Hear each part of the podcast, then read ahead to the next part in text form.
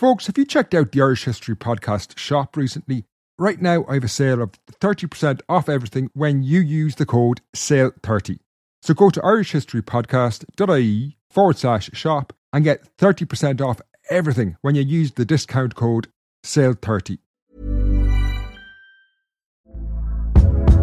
Hey there, it's Michelle Norris. I'm host of a podcast called Your Mama's Kitchen. When I travel, I'm usually looking for a way to find a taste of home when I'm not at home. And one of the things I love to do when I am at home is entertain. And Airbnb allows me to do that. When I was in California recently, I rented a house that had a great kitchen. And when we were sitting around the table, we were all thinking, we're in someone else's house. Someone could be in all of our homes as well. If you have a home, but you're not always at home, you have an Airbnb. Your home might be worth more than you think. Find out how much at airbnb.com/slash host. Quality sleep is essential. That's why the Sleep Number Smart Bed is designed for your ever evolving sleep needs. Need a bed that's firmer or softer on either side? Helps you sleep at a comfortable temperature? Sleep Number Smart Beds let you individualize your comfort so you sleep better together. JD Power ranks Sleep Number number 1 in customer satisfaction with mattresses purchased in-store. And now, save 50% on the Sleep Number limited edition Smart Bed for a limited time. For JD Power 2023 award information, visit jdpower.com/awards. Only at a Sleep Number store or sleepnumber.com. Hello and welcome to the Irish History Podcast. My name is Fin Dwyer, and this show is the Great Gaelic Revolt of the 1270s.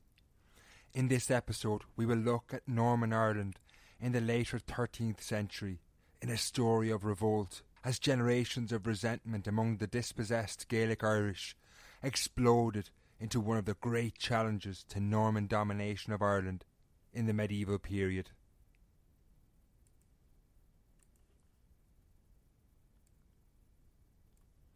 Life in the medieval village of Saggart in the early 13th century was pleasant. Having been founded not long after the Norman invasion of Ireland in 1169, it had grown from strength to strength. In the shadow of the Wicklow Mountains, southwest of Dublin, the peasants of this small settlement tilled their fields, lived, loved, grew old, and died. Their world was slow to change, with life from one generation to the next remaining very similar. However, medieval Saggart was not completely cut off from the wider world. It was situated on the main road south through the Vale of Dublin, the lands between the medieval city and the mountains to its south, so travellers frequently brought news. The fifteen day long Fair of Dublin, held in July, must have been a major attraction for peasants who could easily walk the ten miles to the city. Likewise, the fairs of Maynooth in September and Naas in October must have been big events in the medieval calendar, when merchants from across Europe traded luxurious items such as spices and wine. Even though these goods were way beyond the peasant's purchasing power, the aroma alone must have been salivating. All in all, until the final thirty years of the thirteenth century, the lives of the peasants in the foothills of the Wicklow Mountains was by no means bad.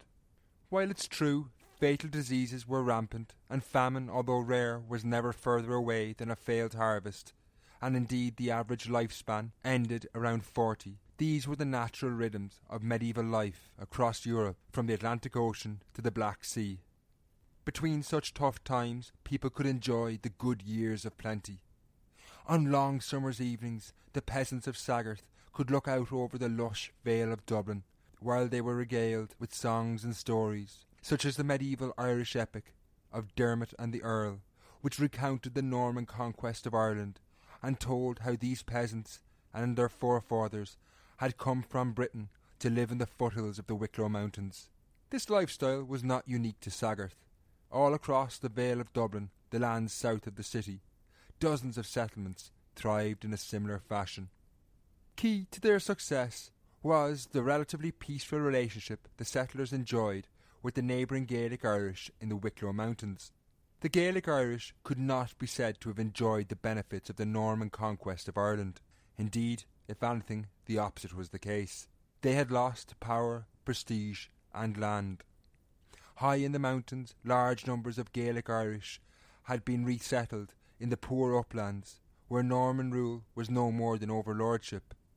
Meanwhile, in the lowlands, like at Saggart, the Normans had transformed the lands the Gaelic Irish had once ruled. The economy and society were fundamentally different now. Large numbers of peasants had come in from Wales and England to work the land, alongside some Gaelic peasants who had remained behind after the conquest. Despite this disenfranchisement, tensions remained surprisingly low. Indeed, intermarriage was common. Many Gaelic women married Norman settlers and moved to the colony. There were some exceptions, of course, to the peaceful relations, most notably in 1209 when there was a large scale attack at Cullinswood, that's the modern suburb of Ranelagh, when the Gaelic Irish from the Wicklow Mountains rode down and massacred scores of colonists celebrating a festival a few miles from the city walls. However, all in all, this was an era of limited large scale violence. Indeed, most towns were built without walls, as there was little need for such expensive defences. Indeed, the greatest threat to peace in the first century after the conquest was the ongoing factionalism between the Norman powers, and this was evident in the Wicklow region, where the Fitzgeralds, the Butlers, and one that might surprise many people, the Archbishop of Dublin, vied for control over the region. While there was little outward expression of the resentment from the Gaelic Irish toward the Anglo Normans, such sentiments did linger beneath the surface. It's not surprising, really, is it? Even though many had been able to accommodate themselves into the new Norman structure, the Gaelic Irish had lost out massively by the invasion. Not only had they lost power and status, but they now lived in a world where they were second class citizens, many being excluded from even using Norman law. While this wound of resentment would fester beneath the surface for decades, when a vicious famine struck in 1270, these tensions became too great, and nearly a century of pent up rage exploded.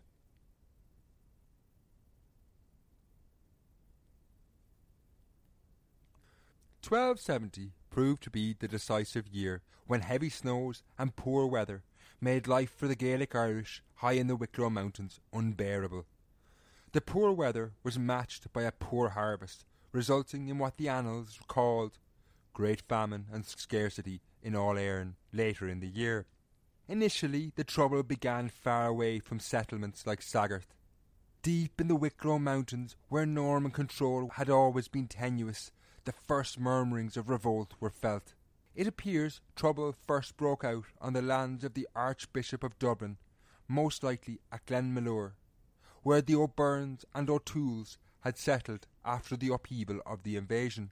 The famine after 1270 gave them no choice but to attack the richer Norman settlements. These raids, as we shall see, could be violent for anyone who stood in the way of the starving, alienated Gaelic Irish. And soon the Archbishop of Dublin, Fulk de Sandford, faced what he called a malicious rebellion in his lands. Unable to deal with the situation, he needed outside help, calling on the king's representative, the justiciar James de Audley, to keep control. De Sandford, however, was an old hand in the Wicklow region, having been archbishop since 1256. So, instead of just using force, he also sent a relation, John de Sandford, to Wicklow to negotiate with the Gaelic Irish in the mountains, and it seems that the situation was calmed, momentarily at least. But unquestionably, deep in the mountains, tensions were frayed. This was a fragile peace, and it would soon be blown apart when the entire Wicklow region faced what can only be described as a perfect storm.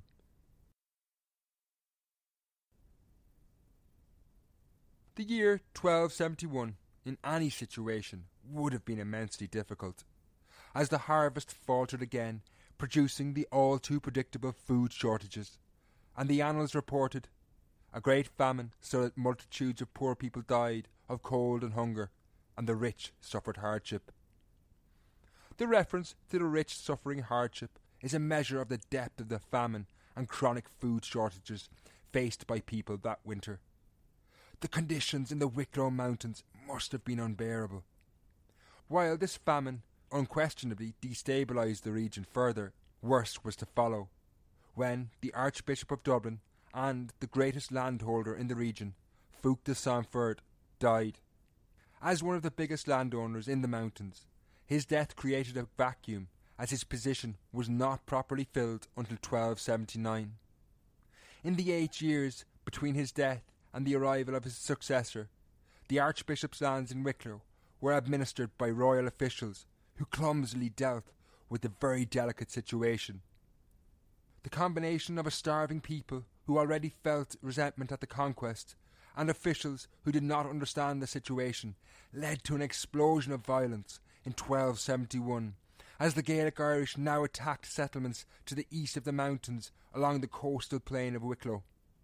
In a desperate measure to keep the peace, hostages were taken from the O'Byrnes and O'Tooles and a third family, the Harolds, who had joined the revolt. Keeping the prisoners at Castle Kevin, a fortified settlement deep in the mountains, the authorities hoped that this would help to keep the peace. However, the Justiciar James de Audley still had to arrive in person in the valley of Glendalough, near Castle Kevin, in 1272 to try and quell the continued violence. But the situation was clearly getting out of control. Little is known of de Audley's mission that year, but the fact that his warhorse was killed, for which he was later compensated 25 marks, indicates the fighting did not go well. It was clear de Audley was not up to the task, and he was replaced by a new justiciar, Maurice Fitzmaurice Fitzgerald, who attempted to attack the Gaelic Irish in the remote valley of Glenmalure in April 1273, but he also failed. As the wider Wicklow region slipped into open violence, the new King of England, Edward I, was returning from crusade in the Middle East. In 1273, he took a hands on approach and appointed Geoffrey de Genville who was the Lord of Trim in Meath and a fellow crusader, as justiciar to resolve the situation. Having fought the great Mamluk Sultan Baibars in the Middle East, de Genville was an experienced soldier and seemingly what was needed in the situation. But Geoffrey de Genville would soon learn the mountains and passes of Wicklow were a world away from the searing heat of the eastern Mediterranean. Before we continue, I would like to take a quick break. Cool fact a crocodile can't stick out its tongue. Also, you can get health insurance for a month or just under a year in some states. United Healthcare short term insurance plans, underwritten by Golden Rule Insurance Company, offer flexible, budget friendly coverage for you. Learn more at uh1.com. Life is full of awesome what ifs, and some not so much, like unexpected medical costs. That's why United Healthcare provides Health Protector Guard fixed indemnity insurance plans to supplement your primary plan and help manage out of pocket costs. Learn more at uh1.com. This episode is sponsored by BetterHelp. Recently, I had a minor argument with a close friend that brought up things from my past that I really needed to get off my chest. I think we've all been there. Now, I found therapy a really great way to work through these issues. For me, I really like online therapy, and BetterHelp is a really great online service that allows you to make space for therapy no matter how busy you are. BetterHelp is convenient, affordable, and gives you the support you need, but also works around your schedule. It's really easy to get up and running with a therapist on BetterHelp. You just fill out a brief questionnaire to get matched with a licensed therapist, and you can switch therapists at any time for no additional charge. You can do your sessions by text, phone, or video call, whichever suits you best. It's all about flexibility, working around your schedule. At the moment, BetterHelp are offering listeners to the show 10% off their first month. Get it off your chest with BetterHelp. Visit betterhelp.com slash Irish history today to get 10% off your first month. That's betterhelp, H-E-L-P dot com slash Irish history. With the revolt and attacks on the colonial settlements in full swing in 1274, Geoffrey de Genville, the new justiciar, sanctioned the first major attack into the mountains. This foray had a distinctly crusader feel about it. It was not led by de Genville himself, but instead by the warrior monks, the Knights Hospitaller, and their Grand Master in Ireland, the Prior William Fitzroger. The Hospitallers had a major foundation just west of medieval Dublin, where the suburb of Kilmainham stands today. The other major military order in the city, the Knights Templar, could not participate as they were explicitly forbidden to fight fellow Christians. The Hospitallers were joined by soldiers from across the Norman colony, but despite the impressive force that left Dublin under the Hospitaller flag of a white cross emblazoned on a black standard, the heavy cavalry they deployed when they reached the heavily wooded, mountainous terrain of Wicklow was not up to the task. In the mountain passes they were routed by the more mobile Gaelic Irish, and the Grand Master of the Knights Hospitaller, William Fitzroger, and the Sheriff of Limerick, Oliver Legras, were two of the prisoners taken, only to be released later in a prisoner exchange. This great victory for the Gaelic Irish was a clear sign, if one was needed, that the revolt was getting completely out of control. While the victory deflated the Normans, it served to have the opposite effect on the Gaelic Irish.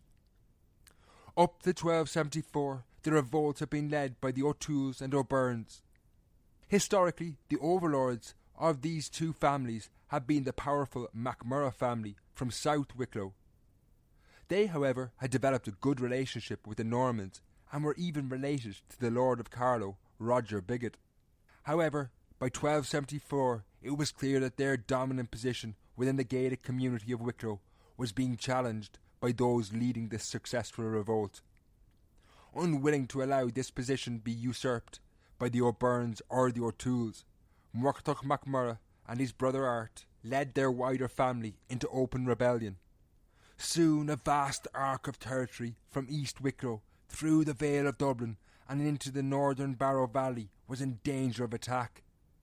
Life in the prosperous community of Saggart in the foothills of the mountains was devastated in raid after raid, making life untenable. In one raid that we know about, the Gaelic Irish swept down on Saggart, attacking the peasants in broad daylight, killing forty people as they worked in the fields. We can only begin to imagine the terror of life in these exposed settlements. Unsurprisingly, many tenants fled their homes after attacks, which killed relatives and did not return for years. Successive raids on Saggart devastated the community. We know that at least 3,000 sheep, 200 cattle, 200 pigs, silver, and even clothes were listed by the community in an inventory of goods stolen. However, their fate was by no means unique. Dozens, perhaps hundreds of raids during this period saw numerous communities that ringed the Wicklow Mountains suffer a similar fate. We get a glimpse of what life in these settlements must have been like a few decades later, when an entire village who were clearly living on tenterhooks fled their homes after just hearing the words Fellach Abu, the war cry of the O'Tooles. No doubt many people went to sleep at night wondering would they awake to find their homes being burned and pillaged. The level of destruction appears to have been at its worst at Castlekevin, a settlement on the other side of the Wicklow Mountains, close to Glendalough. Between 1271 and 1277, the lands around Castle Kevin yielded only eight pounds, fourteen shillings, and ten and a half pence. This was down from the fifty-six pounds recorded for the year 1229 alone. De Joinville, the great soldier, was clearly failing, and in 1275 he tried to defeat the Gaelic Irish and stabilise the situation in the mountains, but again he failed. It was clear by the middle of the 1270s the revolt, which was in its fifth year, had no sign of abating. Indeed, the only consolation that year was the capture of Muirchertach MacMurrough alive. While de Joinville may have hoped this would blunt the rebels' spirit, it only served to clear the way for the rise of Muirchertach's brother, Art, who above all others would go on to haunt the colonists as he became synonymous with raids and attacks. Indeed, it wouldn't be long before de Joinville himself would become acquainted with Art. By 1276, the king in England, Edward I, was putting major pressure on de Joinville to resolve the situation in Wicklow. De Joinville had been appointed justiciar three years earlier, and it was clear he was failing abysmally. A revolt that had started in East Wicklow now had drawn in all the Gaelic Irish in the region, and a vast swathe of the colony from Carlow to Dublin was vulnerable. That year of 1276, de Joinville organised another mission. He staked everything on this new attack. He himself alone brought a force of over 2,000 vassals from his lands in Meath. He was joined by other magnates from across Ireland, including Thomas de Clare, the Lord of Thomond. This enormous force based themselves in Newcastle in East Wicklow, but this was far from ideal, as it was at least a day's march from their target, the mountain pass of Glenmalure, where the Gaelic Irish were based. For de Joinville, as he led his force into the Wicklow Mountains, he could not possibly have gotten further from the deserts of the Middle East, where he had fought just a few years previously. Glenmalure was a long, narrow, steep sided valley in a remote region of South Wicklow. Heavily forested, the valley favoured the defenders led by Art MacMurrough, and the disaster that awaited de Joinville could not have been imagined as they had left the fortress at Newcastle. They were not only defeated, but this time the army was trapped in the mountain pass by the Gaelic Irish. They were reduced to dire straits, and according to the annals of Clonmacnoise, they were forced to eat their horses. Some would eventually escape, including de Joinville, although he was heavily wounded. This finished his career as justiciar. He would not be able to resolve the ever growing situation, and in 1277 he was replaced by Ralph de Ufford, who would go on to launch yet another campaign. De Ufford was a far more clever strategist, and he picked a more suitable base of operations at Castlekevin, situated far closer to Glenmalure and Glendalough. Finally, in that summer of 1277, de Ufford enjoyed a military victory, driving the Gaelic Irish from Glenmalure. This campaign must have been horrifically brutal. Glenmalure was not just a military base, but it was the home to hundreds of Gaelic families. Nevertheless, De Ufford's great victory pacified the region to a limited degree. In a letter he wrote to the king, he summarised the situation. The affairs in Ireland are much improved. However, he went on to note, the thieves who were in Glendalory, what the Normans called Glenmalure, have departed.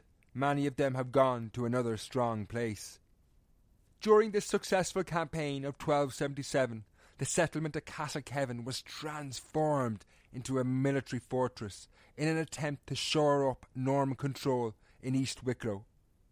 In the aftermath, it appears the region was relatively pacified, and revenues from the lands surrounding Castlekevin soared to £118, 3 shillings and 2 pence, over ten times the amount that had been collected in the previous six years. It was obvious that the peasants could return and safely work the land. However, it was not to last, and by April 1279, raiding had broken out again. No money at all was received from Castle Kevin during these first three months of 1279, as tenants yet again fled their lands. But unquestionably the revolt was running out of steam. De Ufford seemed to have landed a catastrophic blow in 1277. Nonetheless, in the following years, sporadic violence would erupt. In 1281, no taxes were returned from Castle Kevin again, along with the manors at Kilmacburn and Kilmaston, due to what was described as war with the Irish. For people trying to survive at Castle Kevin, life during this period must have been unbearable. While the revolt was petering out in the early 1280s, the new Justiciar of Ireland, the Archbishop of Waterford, Stephen de Fulbourn, was willing to keep the peace by literally any means. In 1282, there were murmurings of a fresh revolt, and when the two MacMurrough brothers arrived in Arklow, having been summoned there to travel to England, de Fulbourn took action to ensure they would not go back to war. Before the two men could board ship, an assassin, Geoffrey de Pencote, acting on de Fulbourn's orders, killed the two MacMurrough brothers. The assassination had the desired effect, as what little attacks there had been now petered out. Although the revolt ended, the events of the 1270s had shattered the peace that had reigned in the region, and this would never be rebuilt. In 1295, a ferocious cycle of violence began when famine drove the Gaelic Irish into revolt again. This time, it would not be contained, and by the 1320s, a vast tract of Wicklow had fallen from Norman control. Despite the fact that widespread violence and depredation followed in the decades to come, it was always the memory of the revolt of the 1270s, and in particular Arth MacMurrough, who haunted the colonists' imagination over the following years. In 1305, when a woman, Mariotta de Riddlesford, arrived in court in Castle Dermot in the shade of the Wicklow Mountains, she had to prove her age. One of the witnesses, William Wyden, testified that he could remember Mariotta's birthday to the 21st of July, 1282. This was not a date to forget, but not because Mariotta de Riddlesford had been born, but because, as William Wyden went on to testify, it was on that day that Arth MacMurrough was slain, and it is known in the whole country that twenty three years have passed since Arth MacMurrough was slain. At Saggart, the village that was destroyed, his memory would last a lot longer. Incredibly, in 1343, over six decades after Arth MacMurrough had been assassinated, the tenants referenced time of the war of Arth MacMurrough as a reason why they had large debts owing to the crown. Although no one could possibly have remembered Arth or the raids, it was clear he had entered popular culture of the 14th century in Ireland. It's not surprising, really, though. He was integral to the revolt which saw Norman life in the region become a struggle for survival, one that will continue for decades. Don't forget, if you want to see the sites associated with this fascinating subject, book your place on the tour now at history at irishhistorypodcast.ie. Until next time, Slán. Ever catch yourself eating the same flavorless dinner three days in a row? Dreaming of something better? Well, HelloFresh is your guilt free dream come true, baby. It's me, Keke Palmer. Let's wake up those taste buds with hot, juicy pecan crusted chicken or garlic butter shrimp scampi. Mm. Hello Fresh. Stop dreaming of all the delicious possibilities and dig in at HelloFresh.com. Let's get this dinner party started.